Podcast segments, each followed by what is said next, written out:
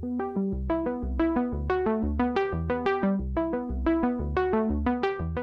hello, everybody. Welcome to another episode of Millennium Live. Very happy to be here. We have a great guest today. We have Tam Ayers. He is the field CTO for North America at DigiBee. We uh, DigiBee, great company. We there are uh, enterprise integration redesigned, and I'm very happy to be talking to Tam today. So, Tam, I want to welcome you to the podcast today. Thanks for joining us. Glad to be here. Thanks for having me. Of course. So we're going to jump right into the questions. We're at this technology chat, and I want to hear all your thoughts about it. So new technology launches every day, you know, with uh, existing technologies falling behind. So to start, how would you advise companies to balance, you know, the old with the new, and and what steps might you recommend to keep things as up to date as possible? You know, that's a great question. And the rate of change of new technology is just insane these days. It's it's even hard for someone that you know eats, sleeps, and breathes technology every single day to keep up with all the new innovations that are happening. But that's where I think you know conferences, you know, like the Millennium Alliance provides, as well as you know different kind of thought leadership papers, are really great ways to do it. But and to keep up with new technologies. But as as lead as CIOs are balancing the the tactical versus the strategic day and day, I, what I notice and I've said here is that many different solutions or outcomes that leaders are trying to solve with technology have already been solved before. So the biggest thing here is to not try to reinvent the wheel or think that your situation is super unique to where there's not some other piece of technology or guidance or advice out there to be able to to, to help uh, to solve that same problem.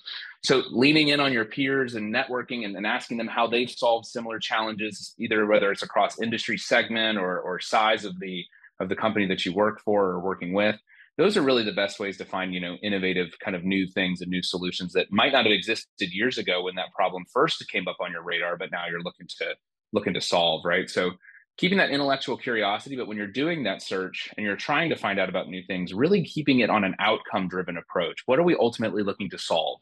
And then kind of looking at technology that way because people aren't bringing especially in a more inflationary environment that we're in right now and having to do more with less people aren't just looking for technology for the sake of technology. So really looking after things for a problem that you're trying to solve and then finding out who's done that before and, and getting recommendations and hearing about new things that way is what I normally recommend to, to, to senior leaders. Mm. Well, that's a good start. And, and uh, you kind of referenced this already. So integration definitely means different things to different people. So I want to know, what does it mean to you? You know that that is a uh, that is a great point. It does mean a lot of different things, kind of like the word cloud means different things to people as well. You know, I think as humans, we all long for some kind of connection. We all long to be a part of something that's bigger than ourselves. And in the technology world, we just call that an integration. If you think about every single app or experience that's out there, it wouldn't be much if it just interacted with itself or stayed kind of local to the device or the system in which you're interacting with it in. But if you think about it, integration is truly the communication across the uh, across the work landscape. So, like we use Slack and Teams and other chat protocols to communicate as humans with one another at work, data and the way that those connections flow between systems is the way that work is actually communicated um, outside of that kind of just human interaction, right? So, the way that I see integration is truly bringing together multiple solutions and data and utilizing that data between multiple solutions, products, and services to drive some kind of better outcome or cause you know, Tam, you've worked for other technology companies. You have a great background. You've worked for companies like ServiceNow, and you've referenced uh, the you know this concept now of integration and sort of the importance of a connected enterprise. And I want to know what your definition would be for a connected enterprise. Is there a problem with the way things are being done today? And also, what does the future look like in terms of a truly connected enterprise? Yeah, you know, I, I, would say that these connections across all areas of the business are becoming more and more digital. There's more and more technology that's influencing everything from back office, middle office, and even into the front office as well. And so if you start thinking about the bar for what kind of digital experiences are needed, it just keeps getting higher and higher. And a lot of that might have been driven by the pandemic, where you know you have 70, 80 year olds that have never used Zoom like we're on today, right? To be able to do that. But now everybody, you know, it's like second nature. So there's many different things that the forces that are pushing that and more technology there. But that's going to cause that data and the integration and the silos between different areas of the organizations, or between your partners, or your supply channels, or your your your um, your customers. Those things are going to become those silos need to start breaking down even more. And so when I was field CTO at ServiceNow and having a lot of conversations with customers there, it was how do you make the world of work better by breaking down a lot of those different silos and making sure that work can seamlessly flow across the enterprise. And we're seeing this evolution now to where the enterprise is becoming more composable. So essentially, almost thinking of them as Lego blocks that need to interact with other areas of the business, no matter what work is trying to get done. Integrations between IT and HR and, and HR to finance. These are things where that data and that work need to be able to seamlessly flow. But instead of having a really centralized IT organization where all the development talent and all the integration specialists are purely focused there to where every line of business had to go back to IT for every single connection that had to be bonded, you're starting to see more and more technical talent, even developers that now work for these different lines of businesses or different areas of the enterprise. And so they're responsible for making sure that their product, their organization, their services are connected to the rest of the organization.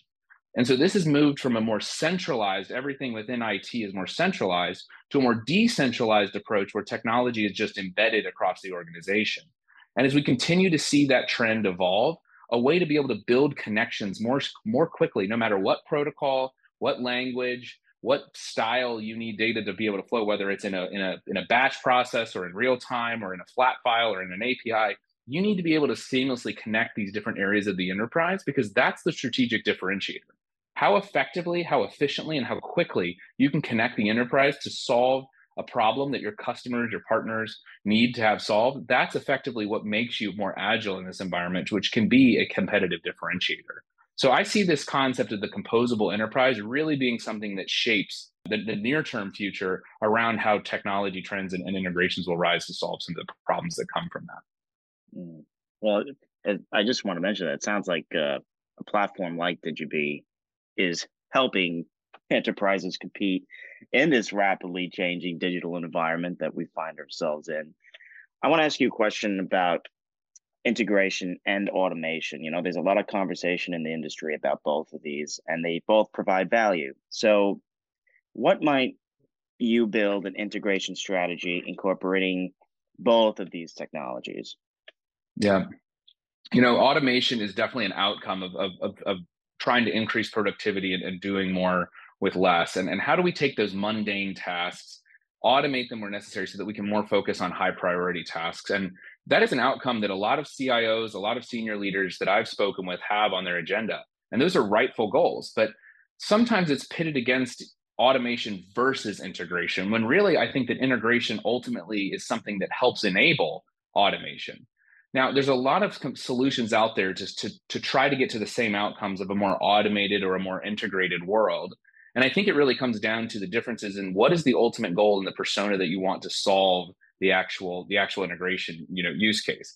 There's solutions that are out there that are focused in on citizen developers or people that are maybe more you know people that are really um, proficient in things like Excel and, and and can understand how to you know uh, more of an analysis kind of side, more of a technical analyst role, if you will some people call them system and citizen integrators or citizen developers. These are people that don't have fundamental IT or, or software development backgrounds.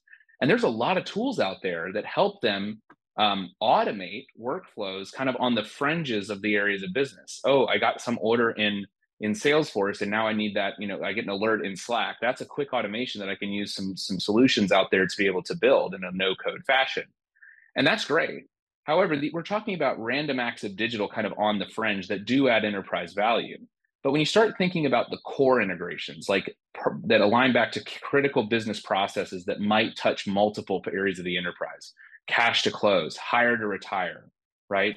Those kinds of bigger enterprise processes, those are things that are going to take the involvement of more serious professional developers that need to think about things like resiliency, scalability, supportability, observability how do they extend it? How do they adapt it? How do they monitor it right? These are things that that you're not going to necessarily trust a non-developer to go out and build when it's when it's a mission critical workflow. And so that's why i think that there's really kind of different classes when it comes to integration technologies. Are you focused on empowering productivity of the non-developer the citizen integrator and helping them with mundane tasks that, that are on their kind of day-to-day life you know fringes of the of the of the enterprise?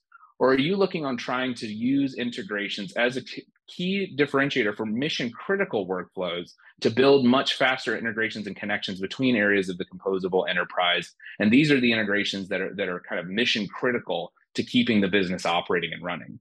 And so these people need to kind of understand what problem they're looking to solve, who's ultimately going to be solving them, and then say, is this just a quick automation or is there a bigger integration effort in which a byproduct might be inter- uh, automation as an outcome of doing this bigger integration work? So it really just comes down to who's solving it and what problem we're trying to solve. That's a really great point. And I want to go more into depth on that. So Digibee launched the State of Enterprise Integration Report with with interesting findings and and clear indicators that the pace of innovation can be helped or hurt by having or lack thereof an integration strategy. So, what did you learn from this report and you know how might you guide other leaders and in technology on their path to defining their own integration strategy? Yeah, it, it was a it's a great report and it shared a lot of great insights and even if you you know, if I think about my previous role and I think about Bill McDermott, actually about a year ago made a comment saying, CEO of ServiceNow and ex uh, SAP CEO, said that integration is the one is one of the biggest things that's haunted the enterprise, using the word haunting of the enterprise. And I think our report actually kind of highlights that it's showing that you know a good majority and overwhelming almost two thirds of the people out of the people that we interviewed from you know larger IT organizations you know thousand plus you know uh, people working for these entire companies, these CIOs and, and, and senior leaders in IT have told us that you know about two thirds of them said that they need to have an enterprise integration strategy and it would be something that's critical for them. However, only seven percent said they currently had one. So there's a huge gap between what people want and what they're saying they need, and then what they have. And then 51% actually said that they're they're planning on embracing or building an enterprise integration strategy over the next 12 months. And so there's this big renewed focus recently on the importance of integrations, how that makes the experiences that ultimately matter, and then focusing in on how do we build something that's that's that's agile but also going to be scalable and resilient and help us not only connect today but how we're going to connect in the future and, and coming up with an approach that maybe doesn't mean it's the same technology or standard across every integration use case, but at least a common way that we're going to attack a problem or a common way that we're going to go through you know, a decision matrix on what we're going to use to be able to solve. And so in finding this, we've also found that a lot of the solutions that are out there, I would say that we're kind of in generation three of EIPaaS solutions like ourselves, which is an, inter- an enterprise integration platform as a service a lot of the enterprise right now are using systems that were made 10 plus years ago that were migrated to the cloud and said, oh, they're cloud native now. But really, they're just some VM or some kind of enterprise service bus that was migrated up to the cloud. Our, our solution is a more microservices Kubernetes based approach that's built on GCP, but also can be deployed to you know AWS, Azure, um, or, or your own GCP account. So what we've thought when it comes to the state of integration report is how do we meet people where they are with the pain points that they have but let them build something that doesn't change the way that they architect the problems, but says, okay, you come up with your design, you come up with the way that you want to do your integration architecture, and we're going to meet you there. And, and, and that the tool do the work for you in the way that you want it to do versus you changing your strategy because of how the tool works. And that's why we've really taken an approach on focusing in on developers and empowering them with low code solutions, not to replace them, but to make them more more agile with what they're approaching. And that state of integration report highlighted the need for, for technologies that met custom that meets customers where they are versus dictating to them how they need to build the integrations themselves. Mm. I appreciate that uh, that take on the enterprise integration report from you, and I want to dive into Digibee's technology. It's uh, it mentions that it's cloud native, low code, fully recyclable, and discoverable. You were quoted recently by saying any low code platform should accelerate value delivery to the business, not the other way around. Uh, for me personally, and for our audience, can you tell us the difference uh, between no code and low code platforms? that, that's another one of those terms I think that means a lot of different things to a lot of people. You know, I'll, I'll say if you started talking about citizen integration tools or low code about five years ago, and I, I know this when I again walking into customers talking about this from ServiceNow's perspective. IT looks at you or developers look at you like you're coming after their job, right? And and that that that's not something that they want to embrace. Like it's like, oh, you're trying to belittle my job and saying we're doing we can do it with no code now, right? Or low code now, right? Versus I had all this experience and a degree around it. But what's interesting is there's so many tools now and solutions, not just in the integration space, that are focused on empowering developers with there's things in areas of their job where writing even writing a bunch of code that they don't like to do. So if you start looking at vs code and some of these other ides with intellisense it's actually taking away a lot of the coding that they have to do not removing the need for the skill set not removing all code completely but just taking the more boring mundane parts of their job the part you know error checking things like that and and, and, and using ai and low code tools and more ui to be able to to, to, to assist the development process and so, where something might have been considered shadow IT five years ago because you're bringing in some solution for citizen integrators, now it's more embraced, right? With, with, with some of that. And also, more of these tools are being embraced by developers because it lets them focus on the fun, exciting problem solving areas of their job versus the, the, the mundaneness that it comes to, to debugging and making their code formatted exactly correctly. And so, this is that key differentiator I was talking about earlier of saying, how do we make it low code enough to where it's an experience that's focused on developers being very clear with them we're not trying to replace you. We're you still need to understand json. You need to understand rest. You need to understand these different pieces of technology but just making it so you can focus on solving the integration problem the way you want to solve it versus trying to figure out exactly how SAP works, or trying to figure out exactly that Oracle database schema, or trying to figure out exactly how to get this flat file off, off of some main or off of some FTP server or some mainframe connected to a Kafka topic in the cloud. These are things that are normally really hard that you have to learn all these ancillary other tasks to build the integration when when really it's just you have to learn something to learn something else so that then you can go back and actually do the integration work we can take all of that out of the equation and let you just focus on the problem at hand. And so this is why you're starting to see now, especially especially when development resources and talent is hard to find and hard to maintain and hard to keep employ, you know with at your company with with kind of the wage inflation that's going on now how do we make your IT developer uh, your your developers more productive? And that's why our largest customers they they actually classify us as an IT productivity solution. We just happen to do that using an integration platform. Mm many companies are claiming to improve the developer productivity, but it says it sounds like low code impacts developer productivity a lot. Hundred percent. Where there's less code, there's less room for things to go wrong, right? So it's it's already tested components and things like that that, that make it a lot easier. Mm. So, uh, based on everything that we've talked about today, uh, Tam, and I want to thank you again for your time. Uh, where does Digibee fit into this big picture? You know, it must be overwhelming to try and choose solutions out there and partners that align uh, with organizations when it comes to creating a connected enterprise. Tell us a little bit about why Digibee is probably number one. Yeah, you know, I made a made a career decision to come over and leave an left an amazing opportunity and company at ServiceNow in a great position to, to come over here and take a risk and, and and because I truly believe in this technology and what we're looking to do and solve, right? And I see that every day with some of the large enterprise customers that we're working with and, and growing at 300% year over year. But I, I'd say that, you know, there's two winners in every opportunity and deal from a sales perspective, those that, you know, qualify first and the ones that qualify out first. And so for us, it's really a matter of finding to make sure that, hey, are you looking for a solution that empowers your developers to connect any data source to any data type and to do that in a fraction of the time? Are you looking to modernize and move away from batch based processes and go to more an event driven microservices scalable architecture built on this generation's cloud? Because we've had customers that, that hey, they want to keep with their batch processes. And while we can help with that, we're trying to sh- help you shift left. We're trying to help you get into this more microservices world. And if you're not willing to do that, then we might not be the right fit for you. Right. And so so when there are customers that are out there that are really looking to solve these integration challenges and hurdles, are looking to buck the trend of saying, "Hey, we've always done it this way, and we're you know so we're going to keep doing it that way," or the ones that want to change integrations into a strategic differentiator for them, because instead of taking taking months and years, that we can do things in literally weeks or hours in some cases. Those are the kinds of people that are that are kind of that are winning with us. And in doing that in a model that is actually what our CRO calls suspiciously cheap for our customers to be able to do and compared to that of you know a MuleSoft or a Boomi or some of our other competitors.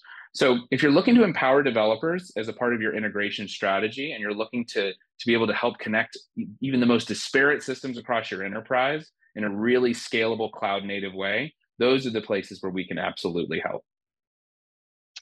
That's awesome. And Tim, I don't want to let you go uh, before asking you uh, what you think the future is, and just in the space in general. I mean, for you, uh, you're a technologist, so what's the future looking like, even in like the next two to five years?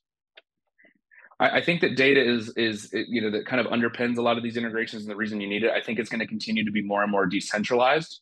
I think that you're going to start seeing a lot more data in motion versus kind of centralized data stores where everything is going in and out of. That hub and spoke model is is something that I think is going to be continuing to go away. And I think that that how, how you build your pipelines and integrations around a more decentralized, composable world is what's going to be the most important kind of driving factors. If we start thinking about things like digital twinning and omni-channel experiences and and the digital immune system that, that people are starting to talk about, even the metaverse, some of those big kind of terms, all of those things are dependent on a fluid, connected data strategy. You cannot build experiences that matter for people without having the data that you need to drive those experiences where they are. And so, as the world becomes more and more data driven and data dependent, and more data is created, the way in which you approach your data and operationalize it is going to continue to be more and more key. And so the data might be the most valuable thing your company has on your customers and on your employees and on your partners. So how you continue to operationalize that in the future is going to is going to be a differentiator of how you're able to compete. Tam Ayres, Field CTO of North America at Digibee, thank you so much for having this awesome chat with me today and for joining the Millennium Live podcast. Looking forward to uh, to the event. Thanks. Thanks again for having me.